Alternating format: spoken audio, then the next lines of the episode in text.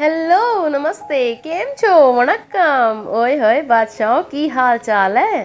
तो मेरे प्यारे साथियों, कैसे हैं आप सब? उम्मीद है कि आप सभी चुस्त, दुरुस्त और तंदुरुस्त होंगे। और अगर आपने नोटिस किया है तो आज मेरी आवाज़ ठीक नहीं है। जी हाँ तंदुरुस्त तो हूँ मैं, लेकिन चुस्त और दुरुस्त नहीं हूँ। तो आज आपको मेरी इसी आवाज़ के साथ मुझे बैर करना पड़ेगा। और हो सकता है कि आज का जो ये एपिसोड है, वो थोड़ा ज़्यादा लंबा चले। तो उम्मीद है कि आप सभी मेरे साथ अंत तक जुड़े रहेंगे।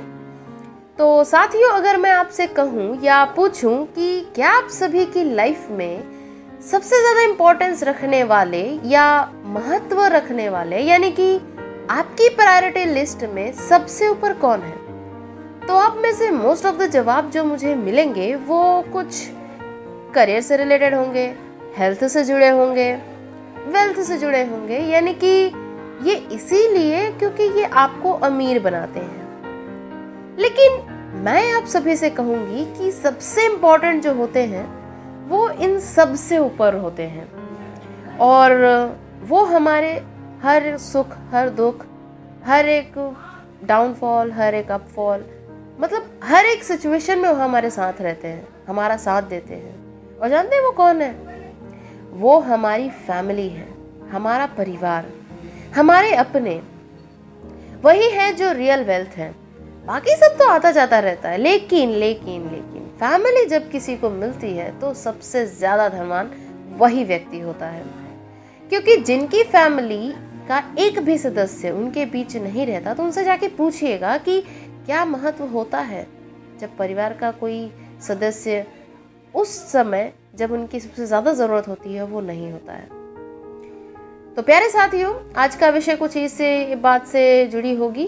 तो आज मैं आपको सुनाऊँगी एक छोटी सी कहानी और उससे क्या सीख मिलती है, वो भी बताऊँगी। और अपने हर पल को कैसे, क्यों और किन कारणों के लिए जीना चाहिए, उसकी इम्पोर्टेंस भी बताऊँगी। तो सुनते हैं ये। कहानी। आज से दस साल पहले एक सड़क हादसे में मीत ने इस दुनिया को अलविदा कह दिया था। उस वक्त से पहले मीत का पूरा परिवार बिखरा हुआ था। मीत का परिवार अलग, उसके चाचा का परिवार अलग और उसके बड़े पापा का परिवार अलग। सब कोई दूर दूर रहते थे, लेकिन उसके चाचा उससे थोड़ी ही दूरी पर रहते थे। भाइयों, पापा, चाचा के बीच चाहे जितने भी अनबन क्यों ना हो जाए, कोई भी मन मुटाव क्यों ना हुई हो, लेकिन मीत के मन में हमेशा ही अपने चाचा और बड़े पापा को लेकर आदर और सम्मान ही रहा था। उसकी अपने भाई बहनों से बहुत बनती थी। हालाँकि बड़े पापा के बच्चों के साथ इतनी खास मेलजोल नहीं थी, लेकिन फिर भी हालचाल की तकल्लुफ तो हो ही जाया करती थी। समय बीतते गया, लेकिन बड़ों के बीच की कोई सुलह नहीं हुई। लेकिन बच्चों में मेल बढ़ता ही गया, मीत के और उसके चाचा के बच्चों के बीच। इसी दरमियान मीत के बड़े पापा ने उसके परिवार से हर नाता तोड़कर चले गए और इस बात की मीत के मन को बहुत ही गहरी ठेस लगी। उसके मन पर ऐसा प्रभाव पड़ा कि इस बात का कि मीत मानसिक तौर से बीमार होने लगा और धीरे धीरे करके वो पूरी तरह से बिस्तर के सहारे हो गए इस बीच उसे देखने तो हर कोई आया जिसको जिसको ये बात पता चली क्योंकि सभी जानते थे कि मीत पढ़ने लिखने में, योग विद्या में और हर एक कला में निपुण है, गुणी है। और उससे सभी बहुत प्यार करते थे। लेकिन जब उसे पता चला कि उसके माँ बाप को कोई पूछता तक नहीं है तीन तीन भाई होने के बाद भी तो उसे अच्छा नहीं लगा। और एक दूसरे से रंज लिए बैठे हैं, बिना किसी वजह का ब्यौरा दिए। तो इस बात ने उसे बीमार कर दिया। और इस बीमारी के पीछे का जो सच था, वो सिर्फ़ मीत और उसके दोस्त को पता थी। क्योंकि वो बीमारी नहीं, बल्कि मीत की ही एक सोची समझी साजिश, यानी कि प्लानिंग थी, जो उसने अपने ही एक दोस्त की मदद से प्लान की थी, अपने परिवार को एक करने के लिए। पाँच महीने बाद पता चला कि सभी को कि मीत को कैंसर है और उसकी उम्र ज़्यादा नहीं है। ये सुनकर सभी के सभी स्तब्ध हो गए। शौक रह गए। हाल ही में मीत ने अपनी पढ़ाई पूरी की थी और उससे बहुत कुछ करना था, लेकिन परिवार की इस रंजो खलिश की दीवार को वो तोड़ना चाहता था, जो कि उसे बर्दाश्त नहीं थी। तो उसने सोचा कि जो लोग उससे प्यार करते हैं, वो उसकी इस दुख भरी खबर में तो ज़रूर आएँगे। तो अब तब जाकर मीत अपना प्लान एग्जीक्यूट कर सकता है। तो मीत के हॉस्पिटलाइज होने के एक दिन पहले उसने सभी को बुलाया। तब तक सबको पता चल चुका था कि मीत अब इस दुनिया में या उनके बीच बस कुछ ही दिनों का, कुछ ही महीनों का मेहमान था। तो उसकी बात मानकर सभी लोग उसके सामने आ गए और भीगी पल के लेकर मीत ने अपने चाचा से पूछा कि क्या गलती थी चाचू, जो आपने हमसे इस कदर बोलना छोड़ दिया? चाची ने भी आजकल बात करना छोड़ दिया, कुछ नहीं बोलती। फिर बड़े पापा को बुलाया और उनसे भी यही सवाल किया कि बड़े पापा, क्या गलती थी हम? पापा और मम्मी की, जो आपने उनसे बिना कुछ बोले, बिना कुछ कहे ही बोलचाल छोड़ दिया। ऐसा कौन सा पल था, ऐसी कौन सी घड़ी में उन्होंने आप सभी का बुरा किया था, जो आप लोगों ने उन्हें परिवार का विरह, परिवार से दूर होने का दुख सहने पर मजबूर कर दिया? क्या गलती थी, बताइए? तब मीत ने एक लंबी सांस ली और कहा, चाचू, बड़े पापा, मैं तो नहीं रहूँगा, बड़ा बेटा हूँ तो मेरी सारी जिम्मेदारियाँ मेरे पापा, मम्मी की कौन उठाएगा? तो जब कोई गलती नहीं थी उनकी, उन्हों तो आप लोगों ने उन्हें इतनी बड़ी सजा दी। अब वो आपके बिना ही अपने बेटे का अंतिम संस्कार करेंगे। तब आप लोग उन्हें क्या सजा देंगे? और इसी बीच मीत की इस बात ने सबको अंदर से झिझोड़ दिया। चाचू, उसके बड़े पापा, उसके पापा के बीच जितनी भी कड़वाहट थी, जितनी भी उलझने थी, जो भी गिले शिकवे थे, सभी के सभी पानी में नमक की तरह घुल गए। और फिर अचानक ही एक ज़ोर के खिलखिलाने की आवाज़ सभी के कानों में पड़ी। और जब मुड़ कर देखा तो बिस्तर पर खड़ा होकर ज़ोर ज़ोर से मीत हंस रहा था। जैसे ही लोगों की तरफ़ उसकी निगाह पड़ी, उसने सारी भेद खोल दी। और जो उसने कहा, वो हम सभी को जानने की और पहचानने की ज़रूरत है कि हम लोगों की व्यर्थ भरी बातों में कुछ इस कदर अपना पल गवा बैठते हैं कि हम ये भूल ही जाते हैं कि हमारे पास बस यही, केवल यही एक जीवन है, यही एक ज़िंदगी है जहाँ हमें एक दूसरे के साथ रहना है, एक दूसरे का साथ देते हुए आगे चलना है। किसी के बहकावे में आकर अपना रिश्ता अपने परिवार के साथ, अपने अपनों के साथ, अपने दोस्तों के साथ कभी भी खराब नहीं करना चाहिए। और अगर कभी ऐसा हो भी जाए कि किसी छोटी सी बात पर कुछ कहा सुनी हो भी जाए तो समय रहते ही उसे सुधार के अपनों के पास वापस लौट जाना चाहिए। क्योंकि ज़िंदगी अनप्रडिक्टेबल है, उसे कोई कभी नहीं रोक सकता। और मौत बस अपना राह तकती है कि कब हम मौका दे और कब वो हमारे दरवाजे पर आकर दस्तक दे। तो मौत आए ना आए, लेकिन ज़िंदगी जब तक है, जितनी है, उसे खुल कर जियो, अपनों के साथ जियो। क्योंकि क्या है, इस ज़िंदगी में ना हर पल बहुत ही ज़्यादा इम्पोर्टेंट है। तो उसे वेस्ट मत करो। गिले शिकवे, रंजो गम के तिनके मत जोड़ो। जोड़ना ही है तो हर एक टूटे रिश्ते के धागे को जोड़ो। बटोरना ही है तो बिखरे हुए रिश्तों को मत बटोरो। जो टूट गए हैं उन्हें वापस जोड़ने के लिए बटोरो। जो जैसे मो, आ, मोतियों की माला नहीं होती? उसके मोती टूट जाते हैं तो हम कैसे फटाफट उसको इकट्ठा करने लगते हैं और जोड़ने लगते हैं? भले उसमें गांठ पड़ जाती है लेकिन माला तो बन जाता है ना। तो बटोरना ही है तो उन रिश्तों के बिखरे हुए मोतियों को बटोरो। सच, यही जन्म सफल हो जाएगा।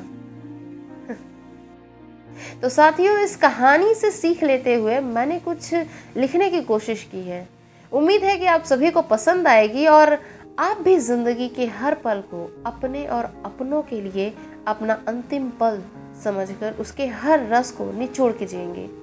क्योंकि एक बार वो प्रेजेंट मोमेंट, यानी कि उस वक्त में जो पल है, वो अगर बीत गया ना तो दोबारा नहीं आता। और ये एक्सपीरियंस से कह रही हूँ तो इंतज़ार मत कीजिए, बस इकरार कीजिए और इजहार कीजिए। हर पल को खुल कर जी लीजिए और उन्हें ये बात कहिए जो रूठे हुए हैं कि समय बहुत कम है और ज़िंदगी भी यही एक है। तो जी, लेते हैं ना, एक साथ, हर एक पल को, जी लेते हैं। तो दोस्तों, सुनिए ये कुछ पंक्तियाँ ज़िंदगी के नाम, बीतते हुए पलों के नाम और ज़िंदगी के हर एक चुने हुए खुशियों के लिए जो हमारे लिए इम्पोर्टेंट है और जिसके लिए हमारे पास, हमारे हर पल की फहरिस्त तैयार होनी चाहिए। वो भी चिट्ठी के साथ। तो सुनते हैं मेरी ये पंक्तियाँ। पल जी ले बंदे, ये दोबारा नहीं आने वाले। चुन चुन के चुनने वाली खुशियाँ फिर नहीं मिलने वाले। अक्सर लोगों से सुना होगा कि सुबह अच्छी हो तो पूरा दिन अच्छा जाता है। तो हर दिन को अच्छा बनाने की कोशिश कर, क्योंकि पूरे साल की फहरिस्त कोई नहीं बनाता है। जिसकी तुलना करने वाले लोग होते हैं, उनकी तुलना करने वाले कोई नहीं। और जिसकी तुलना की जाए, उससे धन भागा और कोई नहीं। शुभ तो हर दिन है। एक बार जी के तो देख। ओस की बूंद तो पत्तों पर सजा करती है, तू लोगों की मुस्कुराहट में घुलकर तो देख। अचानक ये वक्त तेरा हो जाएगा। सुबह की क्या बात करता है? मुस्कुरा कर जरा शुरुआत तो कर। पूरी कायनात का तू मालिक कहलाएगा। पूरी कायनात का तू मालिक कहलाएगा। साथियों, ज़िंदगी जो है ना वो ओस की बूंदों की तरह होती है। जब तक वो पत्तों पर सजी है, तब तक उसकी शोभा बनी रहती है। और उसकी महत्वता का भी आभास ओस के मोती सा किया जाता है। और जैसे ही सूरज की गर्मी उन पत्तों और ओस की बूंदों पर पड़ती है, वैसे ही वो सूरज की किरणों में घुलकर पत्तों से सरक कर ज़मीन पर बिखर जाते हैं और फिर एक नई पहचान बनाते हैं। उस मिट्टी को भिगोकर और उसकी मरुस्थलता भरी जीवनी का अंत कर देती है। तो ये सब पल में ही होता है। हर बीते पल के साथ हर एक पल का अंत हो रहा है और हर पल एक नई प्रक्रिया का आरंभ हो रहा है। तो हम भी तो कुछ उसी ओस की बूंदों की तरह ही है ना? क्योंकि ओस की बूंदों को उन पत्तों के साथ बिताए कुछ पलों का साथ ही सही। उनके लिए उनकी उस समय तक की ज़िंदगी होती है। सोचिएगा ज़रूर इस बारे में। तो ऐसे ही कई किस्से, कहानियों, कविताओं, कुछ मेरी लिखी नगमों से रूबरू होने के लिए आपको मेरे यानी सुकू टॉक से जुड़े रहना होगा। और जाने से पहले आप से एक बात शेयर करना चाहती हूँ, जो कि मैंने एक मूवी में सुना था कि हम इसी जन्म में जिसके जो हैं, वो हैं। आने वाले जन्म का हमें कुछ भी अता पता नहीं होता। और अगला जन्म छोड़ो, अगले पल की ही हमें कोई खबर नहीं होती। और अगले पल हम क्या करेंगे, क्या नहीं, उसकी भी भनक नहीं होती। तो इसी बात पर सुनते हैं ये अमेजिंग गाना जो आपको अपने हर पलों को जीने के लिए ही नहीं, बल्कि खुशी से खिलखिलाते हुए और हँसते खेलते हर एक पल को जीने के लिए और अपनों के साथ एक और पल जीने को मजबूर कर देगा ये गाना। और याद रखें कि मोटिवेशन खुद से ही लिया जाता है, दूसरों से सिर्फ़ इंस्पिरेशन ले सकते हैं। तो सुनते रहिए, हर रोज नया, हर रोज कुछ नया। आप सुनिए ये गाना और मुझे दीजिए इजाज़त। आपके आने से घर में कितनी रौनक है। आपको देखें कभी अपने घर को